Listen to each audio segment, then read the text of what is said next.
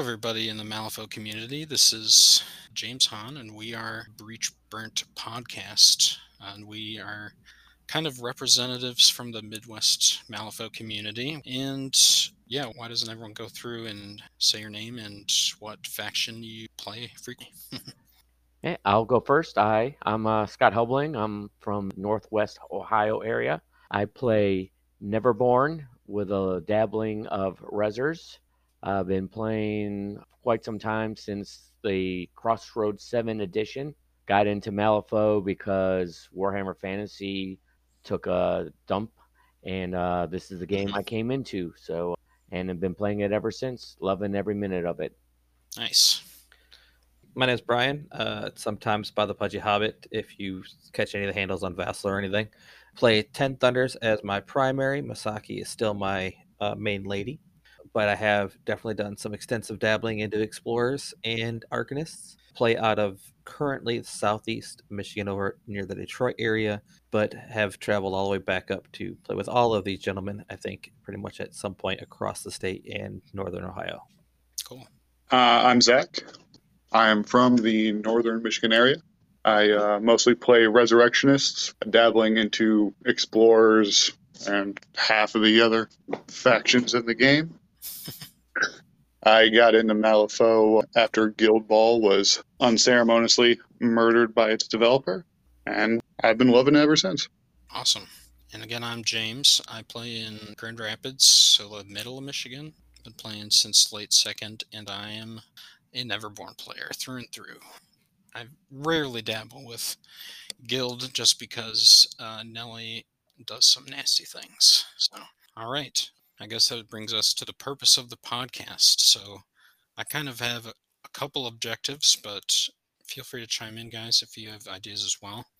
Basically, we're looking to provide some good Malifaux content for everyone, all voracious podcast listeners. So, we love hearing about people talk, so we just figured we'd record ourselves as well. So we're going to be talking about all kinds of different topics, ranging from like beginner stuff all the way to advanced level or like tournament level.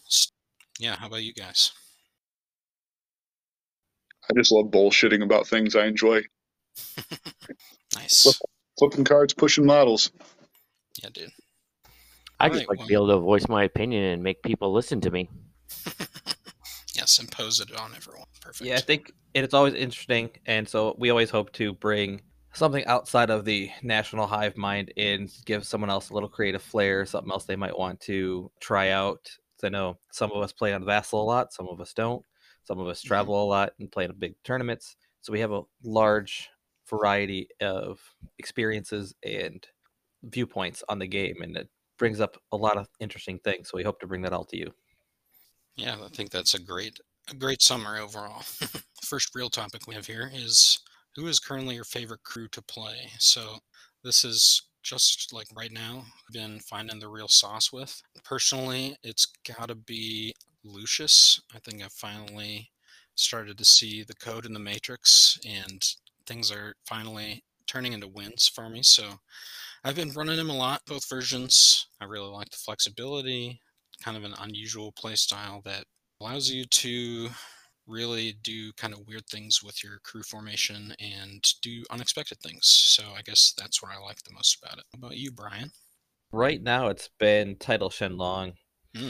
He just has so much flexibility with a couple of hard counters. So I've been trying to get some tournament style practice in, and he can go very low on stones. And there's just so much the crew does overall. Hmm. So it's been a lot of fun. There's a lot of movement. There's a little bit of control, a little bit of aggro.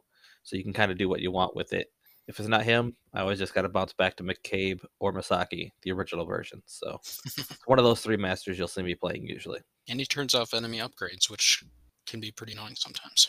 especially against Neverborn players. It's great. Mm, yeah. How about you, Scott? Well, my favorite master I've been playing a whole bunch of is Dreamer 2. Mm, nice. I was going to say Lucius, but you stole that. I've been playing a, quite a bit of Lucius 2 as well, but kind of Nice. split between the two. But yeah, Dreamer 2, I just like his maneuverability, the ability to get a, another hand halfway through the turn after turn one, if you're not really trying turn one. He's got a huge variety of models that he can bring to the pool.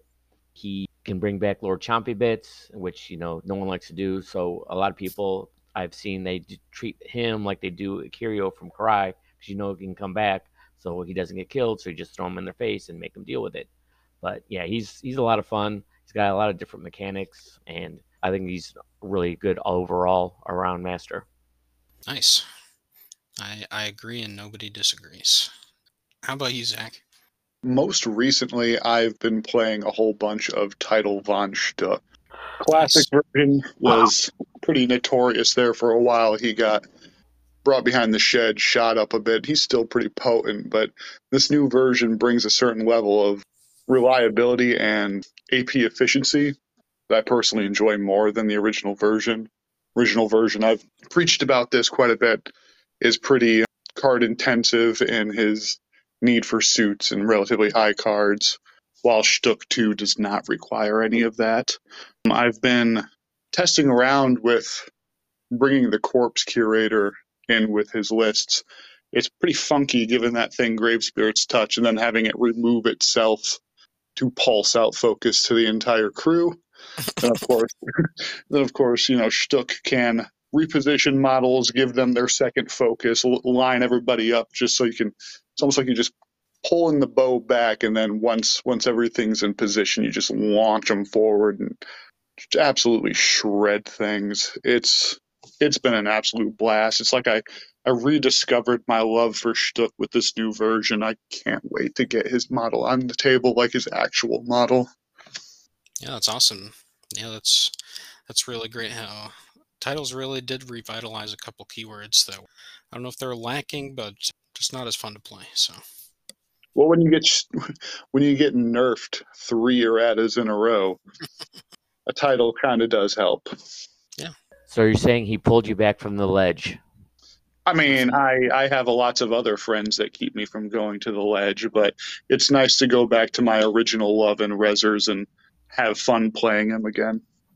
Nice, very cool. Uh, so the next thing is, what is the current main way that you play the game?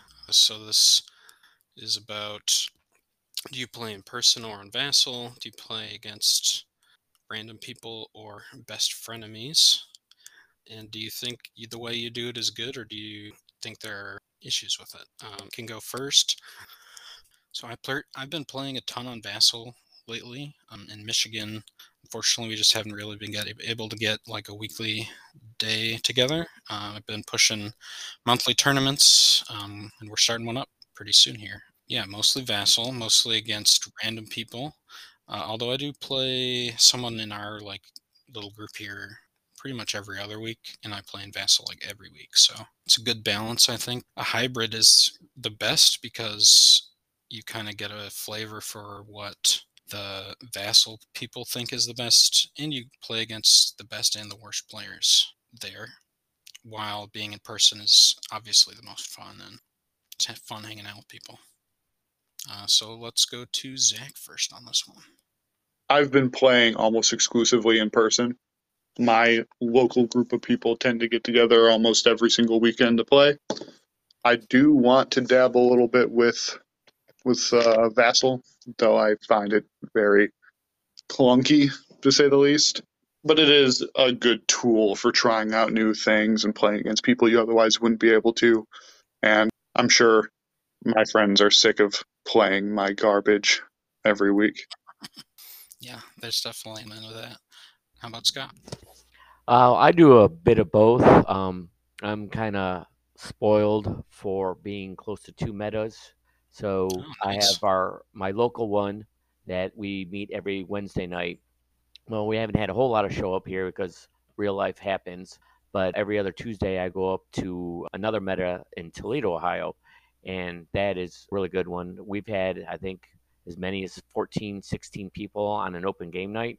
Wow, um, that's awesome. Sometimes it's only four or five, but and it's, it's sometimes it's quite a bit. And I also play on Vassal. I don't do the tournaments because my job, I would probably end up having to forfeit half of them because I work all the weekends. Yeah. But I do uh, play some against some specific people that have days off in the mornings with me. So um, I mean, there's some weeks I get five, six games in between Vassal and real life. So yeah, I've pretty fortunate in that fact that I get can get a lot of games in. I prefer the real life ones. I just I like my plastic toys more than the little pictures, but it does like uh, Zach said, it does give you a chance to try out some things that you don't normally get a chance to. Yeah, and I mean you can try crews you don't even own, which is something I do a ton for sure. Yeah. Also, too, um, uh, with a couple of the people I play with on Vassal, we have lots of time. So if you're tr- if we're both trying new things and it takes four or five hours to get a complete game, we can get a game in. Whereas maybe in person, you don't have that kind of kind of time, especially if you have a drive there and a drive home. Yeah, and you can always save and come back too, which I've done a few times. Yep, correct. All right, Brian. Uh, I am definitely a preferred in-person player. Uh, I also play down at the Dragon's Roost in Toledo, Ohio. Normally every Tuesday night. It's a great place. If you're anywhere in that area, you should check it out. They're great people. But I also do Vassal.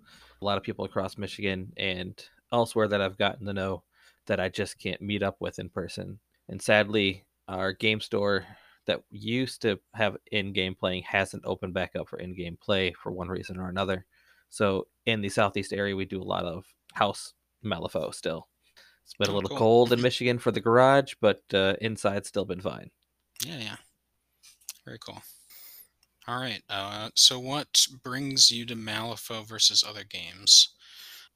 We know that the flavor and the lore is pretty unparalleled, I would say, amongst other games. Uh, there's the card mechanic, there's a lot of depth to the game, and pretty reasonable amount of balance, I would say. So, At the end of what would be second edition, I jumped in. I went out to the original PAX Unplugged and finally bought the box because they had venue there.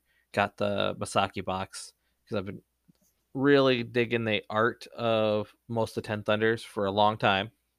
Uh, and then playing it was just very unlike the other games I was playing at the time. I was a little bit into Guild Ball. I was really into War, Ma- War Machine and Hordes, playing that very competitively at that time. But the fact that ter- the terrain mattered way more, like Hmm. the actual decisions, and at the time, it was extremely flavorful to the point where it actually kind of hurt the in-play game because Mhm. everything had its own individually unique name for most actions and abilities. Yeah. So it was fun to read and amazing on that aspect, which brought me in. But I'm, was actually very glad third edition kind of slimmed that down, kept the flavor, but made it quicker to play and easier for new players to get in. yeah, for sure. I- Uh, I'll go next. Um, Yeah. After uh, I got out of Warhammer Fantasy, after they killed it, I did look around at a couple games, uh, mainly Infinity and Warhammer Hordes, and um, I've never been a big sci-fi fan, and there was no Infinity meta around us, so I kind of put that game to the side. And I did get demo in on Warhammer Hordes at a Toledo store, and when I'm doing the demo, there was they had they probably had about eight ten tables going so i'm thinking you know this is cool a lot of people playing but then when three separate tables start yelling at each other over rules i'm like oh this isn't for me so i looked into malifaux and i just like everything you said you know small model count. Uh, i love the lore. I mean lore is important to me you know that's one of the great things that gw does is they do have great lore. Models are great. I love the new mechanic of the decks. Uh, I'm sure every player has many horror stories of dice, you know, rolling nothing but what seemed like ones. And uh, there was uh, a good meta both near where I live by Findlay, Ohio, and then there was also one in Toledo. So there was a lot of people playing it. So that's yeah, I just started that up. My first two crews were Lilith and Pandora because who needs friends? and uh, yeah, just it's been uh, downhill from then. I did Neverborn all through second edition till the very end. I was fortunate I bought a almost complete Rezzer army at the end of second edition from a guy in the Netherlands. Wow, nice. And yeah, and uh and they just just love the game and love everything about the game. I guess you could uh, call me a Malifaux stan. All right, Zach. Yeah, well, like I had mentioned previously, I uh, jumped over to Malifaux after Guild Ball was killed off, a uh, friend of mine from up north brought up Malifaux as a good jumping off point to get into a, a new game. Uh, a local friend of ours has notoriously bad dice, always has, rolls terrible. So we thought that the uh, the decks might might help her out a little bit there. I really enjoy the the level of control and extra layers of uh, gameplay depth that the deck and having hands and the triggers off the suits and you know hand manipulation, deck manipulation, all those things. Um, I find to be it, it's a certain level of uh, additional play space that I think most games that use dice completely lose out on because it's just not possible to do in with a different system. I really enjoy the the the, the pool format of the, the, the schemes and strategies. I, I, find that to be completely and totally uh, magical, I suppose and how how it functions. It's it's very nice. It, it forces you to have like parallel thought processes on how you play and score within the game. But yeah, when I when I started off, I much like a lot of people jumped into Neverborn first. I uh, got Dreamer and Pandora to start off. Still love them to death, but my local players were not as fond of uh, dealing with Dreamer summoning all sorts of nonsense and Pandora saying, no, you can't activate. That person over there has to. so uh, I moved on to Resurrectionist because, quite frankly, I have a thing for the biggest, grossest, most disturbing monstrosities possible. And so that seemed like the, the next uh, best place to go. Schtook was the master that made me want to go over there, but at the time, most of his boxes did not exist yet. So I picked up the Nightmare Molly crew and Molly was my girl there for ever and a day. Still love her to death, and I love all things uh, mean and green at this point. Very cool. As far as me, um, I didn't really play miniatures games until I was out of college because I didn't have any money for them because they obviously cost a lot of money. I got into GW because that's what you can buy pretty much anywhere you go. I got big into Age of Sigmar Warhammer with the Nurgle. I still have, I should have got them ready, but still have a great unclean one somewhere. And it was a lot of fun. It's fun setting up like a ton of models and killing tons of stuff, but ultimately kind of comes down to like where you put stuff on the board for turn one and then the non uh, non trading off activation orders means that somebody sometimes is going to take two entire turns, which can be like an hour, where you're just sitting there not doing anything. So our other friend Rob, uh, he did a demo of Malifaux, and I got hooked right away. Um, been playing Neverborn for a long time. I I like to play, I guess, crews that the internet generally dislikes for various reasons, but uh, I have a lot of fun with it. And yeah, Malifaux, you have a lot of control over what happens. To a degree, Black Jokers are, are still a thing. But uh, yeah, it's a great game, and I'll probably play it till the wheels come off. So, how about some advice for your younger self when you started the game? I know personally, when I started out, I lost a ton. Uh, the first game I played was against our friend Jeremy, who played Perdita against Dreamer, and he shot Dreamer off the board turn two, and that was pretty much the game for me. So I've always had a hard time playing Neverborn. I think we're generally pretty glass cannony, and positioning is pretty unforgiving. But I think if you stick with it, you'll find it's pretty rewarding, and eventually it'll start paying out big for you. So how about we start with Scott this time? I, I would, yeah, concur with that. My younger self in Malifaux, some advice probably trying to be more patient. Uh, coming from Warhammer Fantasy, I was more like, okay, here's my models. I push them in the middle of the board and see what happens. And since I was playing Neverborn, it would usually mean I was getting shot off the board. But once once once I learned the more subtle things of it, uh, it started coming around. Yeah, that's that'd be my just being patient, learning everything, trying not to jump around. Like I said, I bought Lilith and Pandora, and I think two weeks after that, I bought two more Masters and was playing all these different things and wasn't learning it, I think, as fast as I could have. That would be the biggest one, just being patient and uh, learning the crews instead of just going, ooh, look at this new shiny. Ooh, look at this new shiny. And uh, just sticking with what I can learn and what I like. Yeah, I mean, that's hard, especially when you're running a master a bunch and they feel like you are picking them into the worst possible matchup of faction, master, and scheme pool. But even in those games, I think you figure out kind of sneaky ways to make things happen. Yeah. Um, oh, and actually, one other thing is learn uh, learning from the community. When I first started playing, I wasn't really aware of how many different avenues you could get information from like podcasts or YouTube videos and stuff like that. And I think also too that helps accelerate your learning when you can either watch games or hear people's advice, you know, on different crew ideas and different strategies on how to score your points and keep your crew alive. Yeah, definitely. Well, Brian next. The first bit of advice I'd give myself is was to pick up Hinamatsu. Not knowing that there'd be some of these issues that have been happening the last couple of years, it's been frustrating because I really am an in-person player to not have the available models. In Michigan, in particular, we didn't, at least Grand Rapids area at the time, no one would carry the product. You couldn't even get them to special order it at the time when 2E was around. Uh, so when I was at PAX, I would have just went whole hard and bought out everything because there was definitely a lot more I wanted to get into. We just couldn't. Rob, who will be on this podcast another time, was the guy I bought it into it with, and we should have just bought more. Uh, and then just played more because then we would have had more to show off and more to get more people interested because it's hard to get more people in the game when they can't get any models.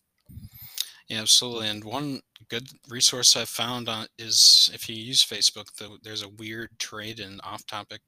People will basically sell off their whole collection or a faction of stuff, and you can get a lot of stuff with like really nice paint jobs. I got an Iggy with like the Majora's Mask Skull Kid mask on him, so that was pretty sick. Um, so there are ways to do it, but yeah, it would be great if retail stores could could carry product regularly. How about you, Zach? Yeah, I guess I would uh, tell myself that it's okay not to win every duel and that you don't have to cheat every single time. Mm-hmm. And sometimes a negative flip is good enough. Oh, yeah. Especially when you have hard to wound. Good, good lord, stop forgetting that you have hard to wound. It's okay. You'll be fine.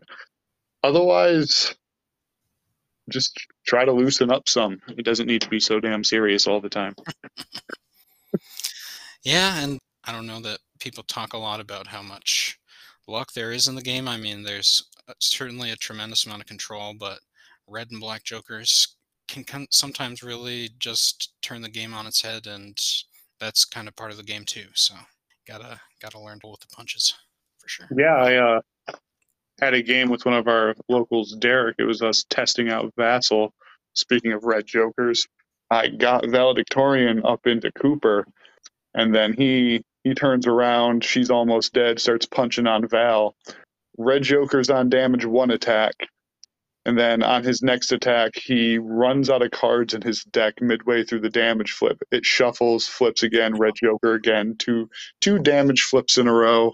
Mm-hmm. Um, I was tilted beyond belief, but frankly, valedictorian is a red Joker magnet on damage. It happens almost every other game for me, I swear. Yep. Yeah, I can definitely see that.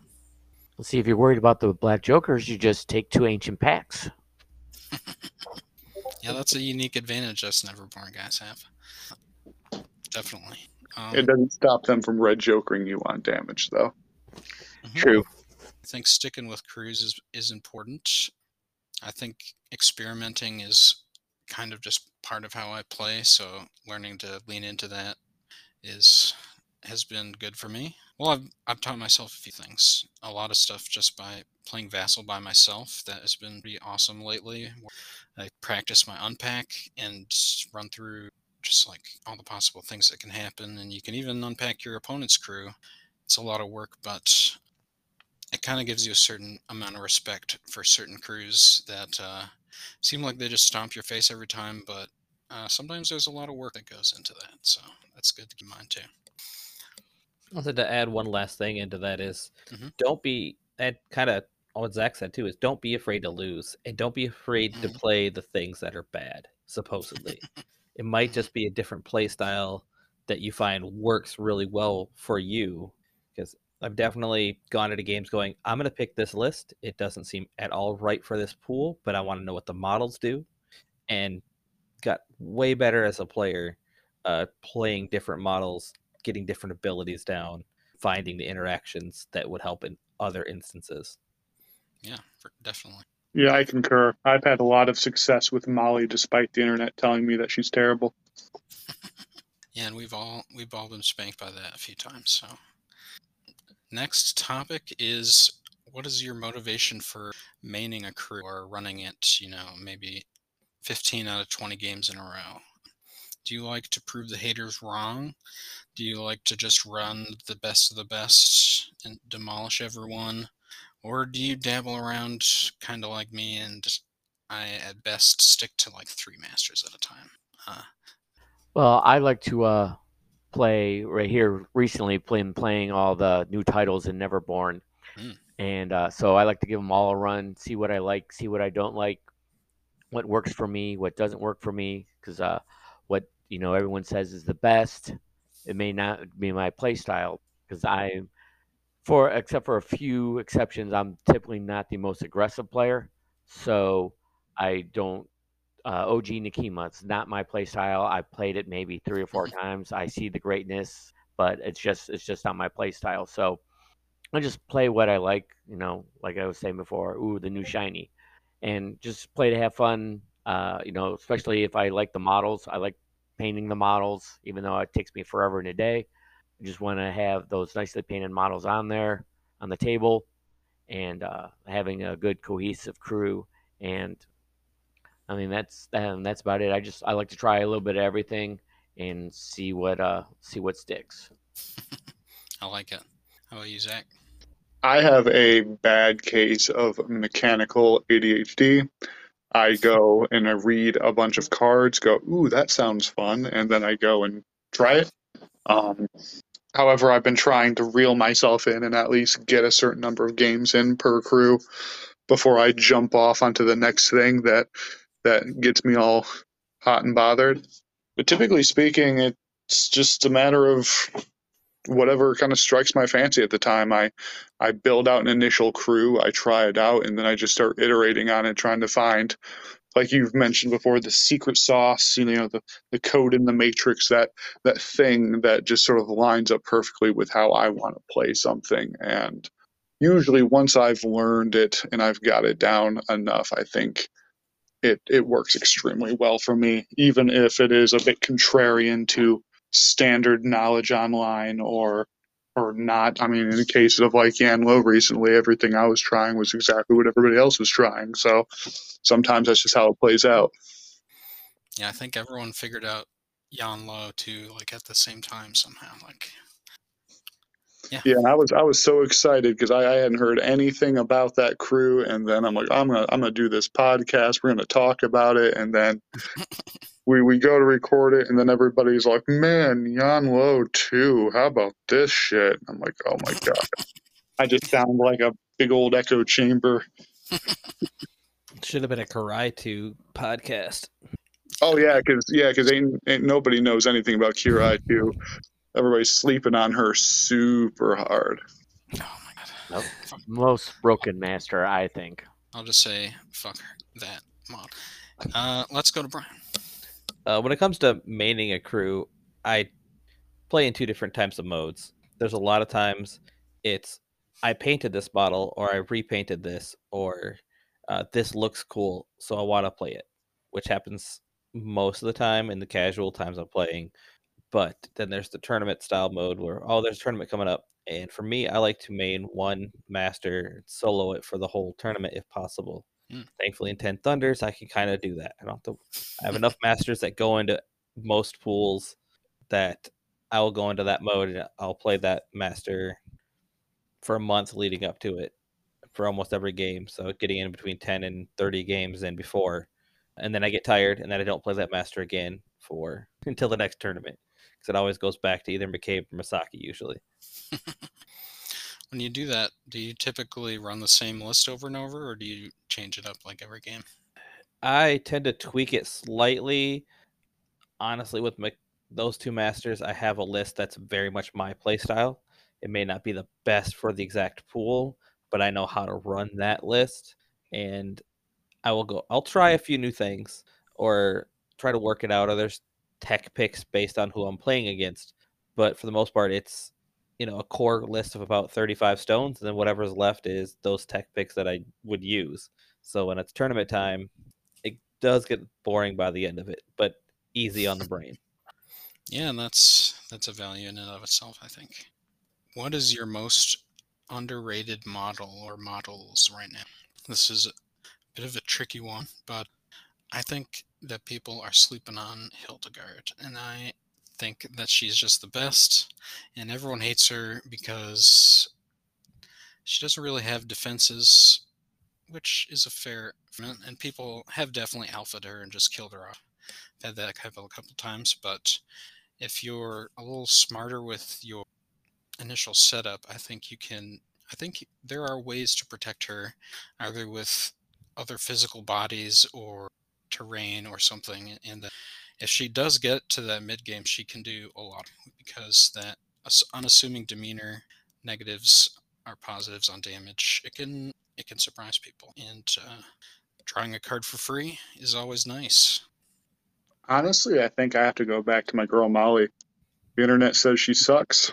I get it. Her keyword is rough, and I wish they could fix a number of things with them.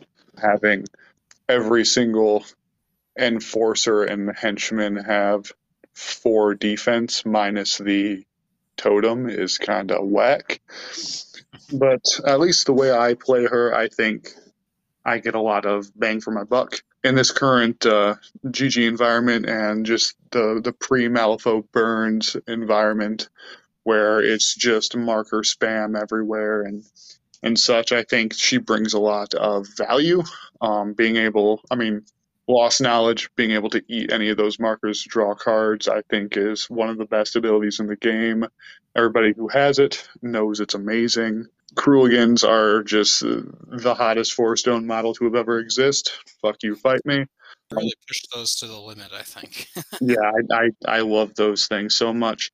But no, honestly, like she she has so much card draw to where if you can get the rhythm of her down, knowing when to activate her, when when to use her, and how to use her, she could support upwards to three massive beaters if you need it. Um, she herself is extremely dangerous. Depending on your opponent's hand state, you could smack people for min three irreducible three times. It's just really good when when played out well. And is it one of those crews where I'm just blowing smoke up my ass and maybe I'm just decent at playing it? Maybe. Um, is it a situation where other people don't want to give her the time of day because, from a mechanical standpoint, there are clear downsides that you have to overcome? Maybe. Are there other things that are just more AP dense in their function? Yeah, definitely. But honestly, I think she's such a dark horse at this point that when she comes out, people oftentimes don't know what to expect because it could be so varied. And I think that is an edge that she has that not too many others can boast. Yeah, I mean, I'm on the that Lucius one train till the day I die. I think, and somebody else on a podcast was saying number two is amazing, but he is pretty card intensive because he himself is doing everything, and then the rest of his crew is kind of out of gas. So, I think I think the first one has value. I'd like to say Asami too, but I still cannot make her work yet myself. I've tried things the internet has said, I've tried different things myself. I've tried double master, non double master. I can't get her to work, so I'll probably have to stick with ruffians. They aren't amazing, but they are an, a great tech piece. I think that doesn't get taken a lot of times because they are a five point model with easy focus and has ruthless. And when you're going into Rezzers or Neverborn a lot, it can be great. I've had more damage come out of ruffians than they weren't expecting and take out some key models just because they they're unassuming. Most people think, oh, they're they're not going to do much. Two, three, four. They do have burst damage and they can regain focus. And if you're taking them in a McCabe crew, they're just turned up way more than their five points are worth. They can't Oh, yeah. chain gang as much, but they're getting that. They're passing around the upgrades and drawing a lot of cards with know thy enemy. Nice. How about you, Scott? Well, I would have to say my most underrated model is Iggy. Hmm. Does Nice. he die to a stiff breeze? Uh, absolutely. But uh, for a Neverborn crew, especially in uh, obviously taking him in keyword with Pandora, he can do some work. Uh, anyone who has used Reckless before knows how key that can be. Oh yeah. Uh, he can be doing a lot of backline things for you, like say, for instance, running your lodestone, or uh, he's good at taking out the very flimsy scheme runners that maybe people are putting on the sides. Backfield, protect your scheme markers by blowing them up, and it just uh, can be surprising amount of damage too. I mean, his first punch that hits is going to be min three, and can move models around uh, with uh, Pandora two, push them around. Uh, if you're lucky enough to have him by hazardous, you can throw him in the hazardous. Does a lot of work for me um, when I have him. Now he's not an always pick, but he's definitely something I look at when I'm bringing out uh, either Pandora and or playing against dirty terrorist uh, Kaeris. Yeah, and that arson ability is enough that I kind of consider him almost every game, just a little bit. I don't take him very much, but I do think about him. So there's there's been talk recently on the airwaves that uh, Neverborn is the most losingest faction in the game, based on certain statistics that were released. Uh, so this one is pretty much just the hot take section of the podcast, I guess. So Um, so most of those stats, well, all of those stats rather, came from Vassal World Series games, where, um, and like it's been mentioned previously, it, it does seem like a lot of Neverborn players have a tendency to use their World Series games to experiment and play around with things. It seems like there's been a lot of that going on lately within Neverborn in general. With that said, I actually recently looked at the Longshanks stats that have been going for like the last roughly year or so, which actually has Neverborn closer to the top, in fact, with I think a roughly a 55% win percentage with a couple hundred or so odd games there. Haven't had a chance to dive into that more, but I think um, a lot of that just sort of sort of has to come down to the fact that while it we are pushing up on a year since Burns came out, the release schedule for certain factions have not been as kind as others. As a Rezzer player, I've been pretty uh, fortunate that most of my masters have gotten their title models out already. Not everyone plays Vassal. A lot of people wait to get their models before they even try things. So I think a lot of the community as a whole is still very much in a experimentation and testing phase. I know I sure am. Um, I don't have the time necessary to get in as many games as I was I would like with all of the titles and all the new all the new um, crossover models that could allow certain new permutations and manipulations within your previous list builds. Like I mentioned previously, I'm only just now dinking around with throwing in the corpse curator and finding finding some fun things with that. I think Neverborn's status as being that we don't have guns, we are glass cannony sort of play style that they tend to permeate le- leaves them in a less forgiving position to experiment and therefore they're more likely to take a beating during that phase than say some of our more fortunate factions like resurrectionists and thunders where we have a lot of the tools necessary to counter things just inherently or just you know stacked defenses or s- stupid amounts of like model summoning and such you know i'm talking about Kirai. So I think in that regard, um, from a mechanical standpoint, Neverborn does lack certain things that make it easier for them to make mistakes and get away with them in comparison to other factions. Okay. Yeah, I like that. uh, well, building on being able to make mistakes, I know when you generally ask around, some of the most iconic models and masters and things in the game are out of Neverborn. Some of the Mhm. most unique models are in Neverborn, so you're going to get more of the newer players, I think, that are attracted to the game going in. And I think it's been said in other places, but you even ask around here, most of us have Neverborn models because we either started that way because they looked cool or we picked them up because they look cool. It honestly sounds like all four of us started with Neverborn. Very close after uh, Ten Thunders, um, because I mean they are. They're just cool. I was never Guild Suffers. I like some of the new titles, and I actually love a lot of the Bayou mechanics and gameplay. But I've never been a greenskin type of aesthetic person, so it's harder for me to get those models, paint those models up, and dedicate it to it. Even though I could play them on Vassal because eh, they're just little tokens. Great to 100% play agree. with little tokens. I'm not actually seeing these little tiny gremlins going around or pigs because Ulix is amazing. Uh, Ulix too. so I, I think it, it gets the bad rap because a lot of people start out trying to learn with certain factions because they either rezzers or probably Neverborn. And rezzers, you can make more mistakes. You're hard to wound, extra model, extra wounds on almost everything. So you have a little more leeway compared to uh, Neverborns. That's just my hot take on why they seem to be losing more. Well, I think Brian and Zach both made uh, excellent points. I'm going to go a little bit more conspiratorial. Is that we are submarining the Vassal World Mm. Series. We want everyone to not look at Neverborn as a threat. Oh, this will be an easy win. We got this one in the bag. And then bam, you get 8 0'd. It's halfway through turn two, and all your models are dead.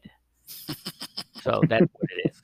It's a conspiracy that we, all the Neverborn players, and now I'm going to be in trouble because the High Council will be coming after me for letting out the secrets. The Autumn Court, rather. Yes, the Autumn Court. Um, that this this I'll say I've played against some very dirty Neverborn lists. Lucius 2 with the Emissary for one. Ooh, that sounds like a fun option. it's, it's not fun to play against. There's lots of markers on the board, and it's all hazardous and nasty. I And still then think Pandora 2 is one of the grossest things that they put out. It was everything I wanted Pandora 2 to have, and therefore I know it's too good. Uh. I think I just look at it as a Ten Thunders player and go, it's not that bad.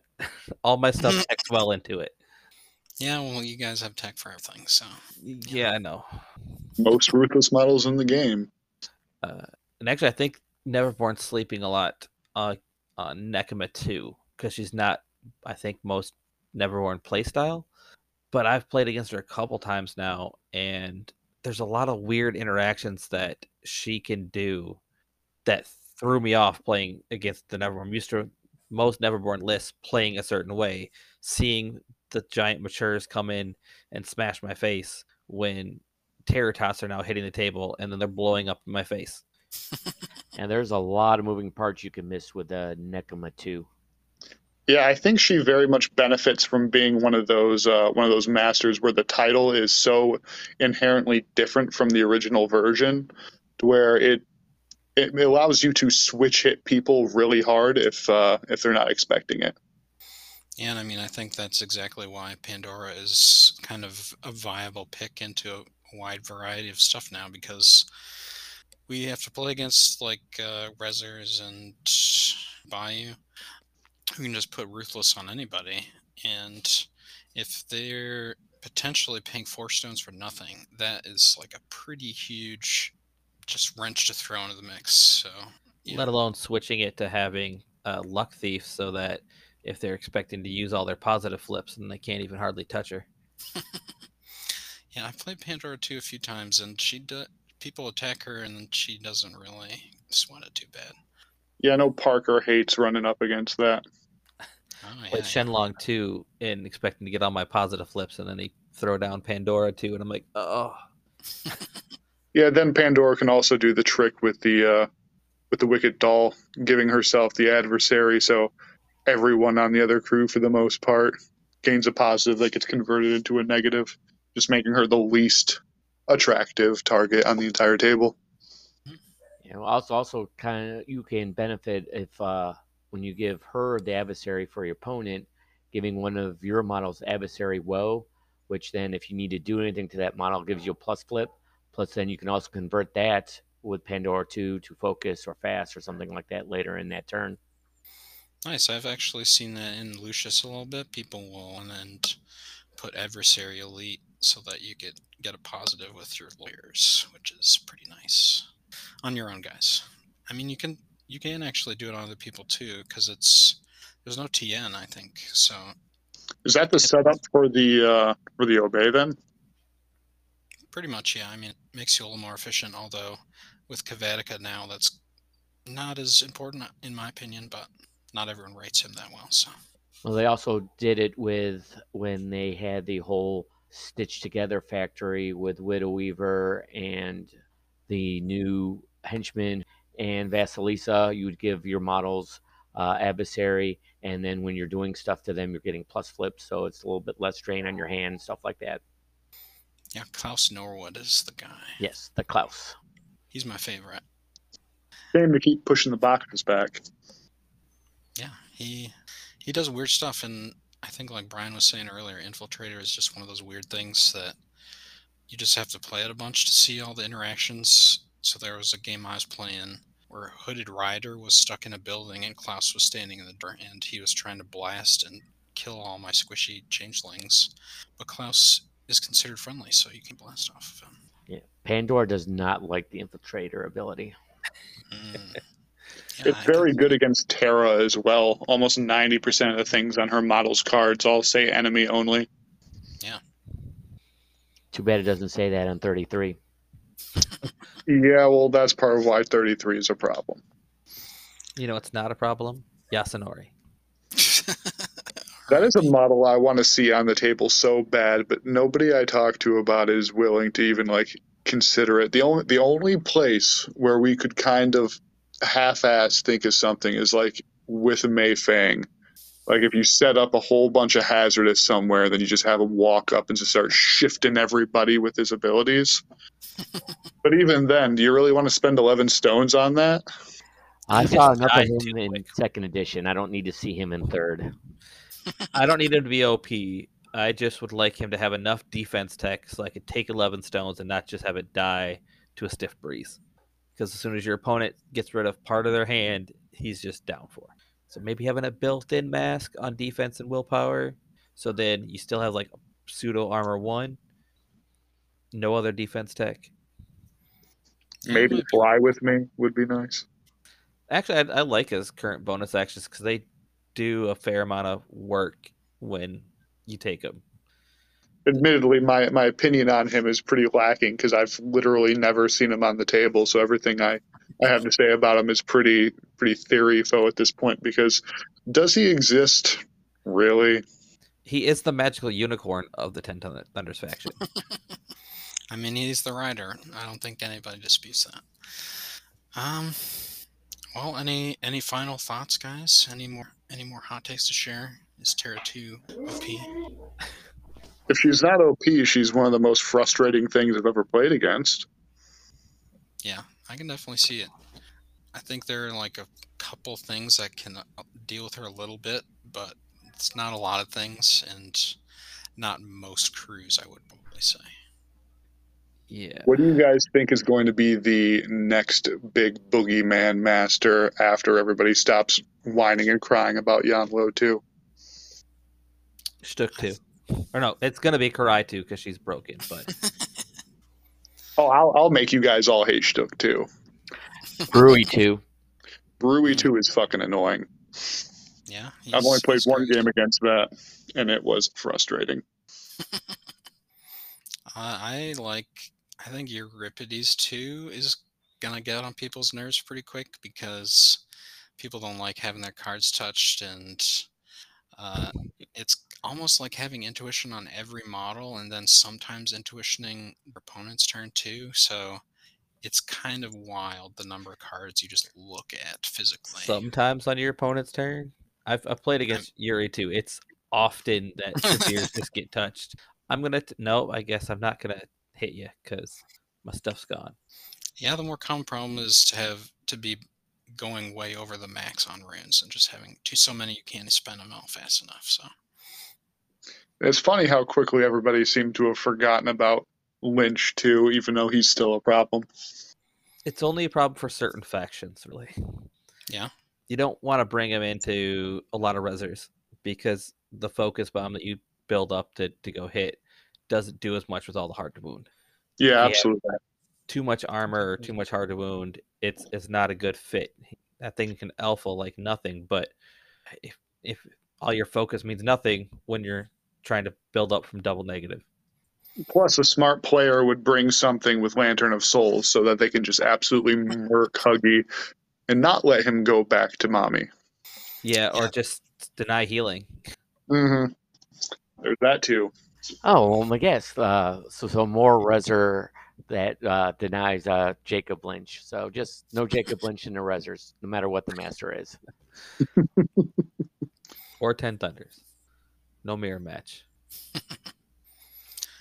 first, give a shout out to Steam Powered Scoundrels and Rage Quit Wire. They definitely have kind of encouraged us a little bit as far as getting started.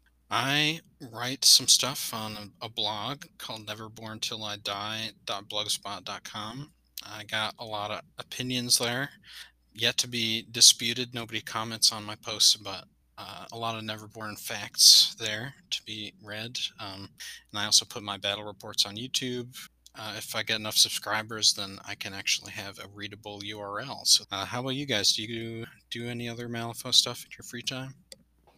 Uh, no, I don't. Uh, Brian mentioned it earlier, but uh, shout out to Dragon's Roost in Toledo, Ohio.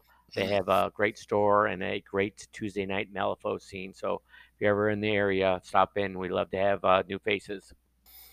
Yeah, they have beer and coffee, I think there. So that that's No nice. beer, but lots of great uh, drinks. Oh, cool. Okay.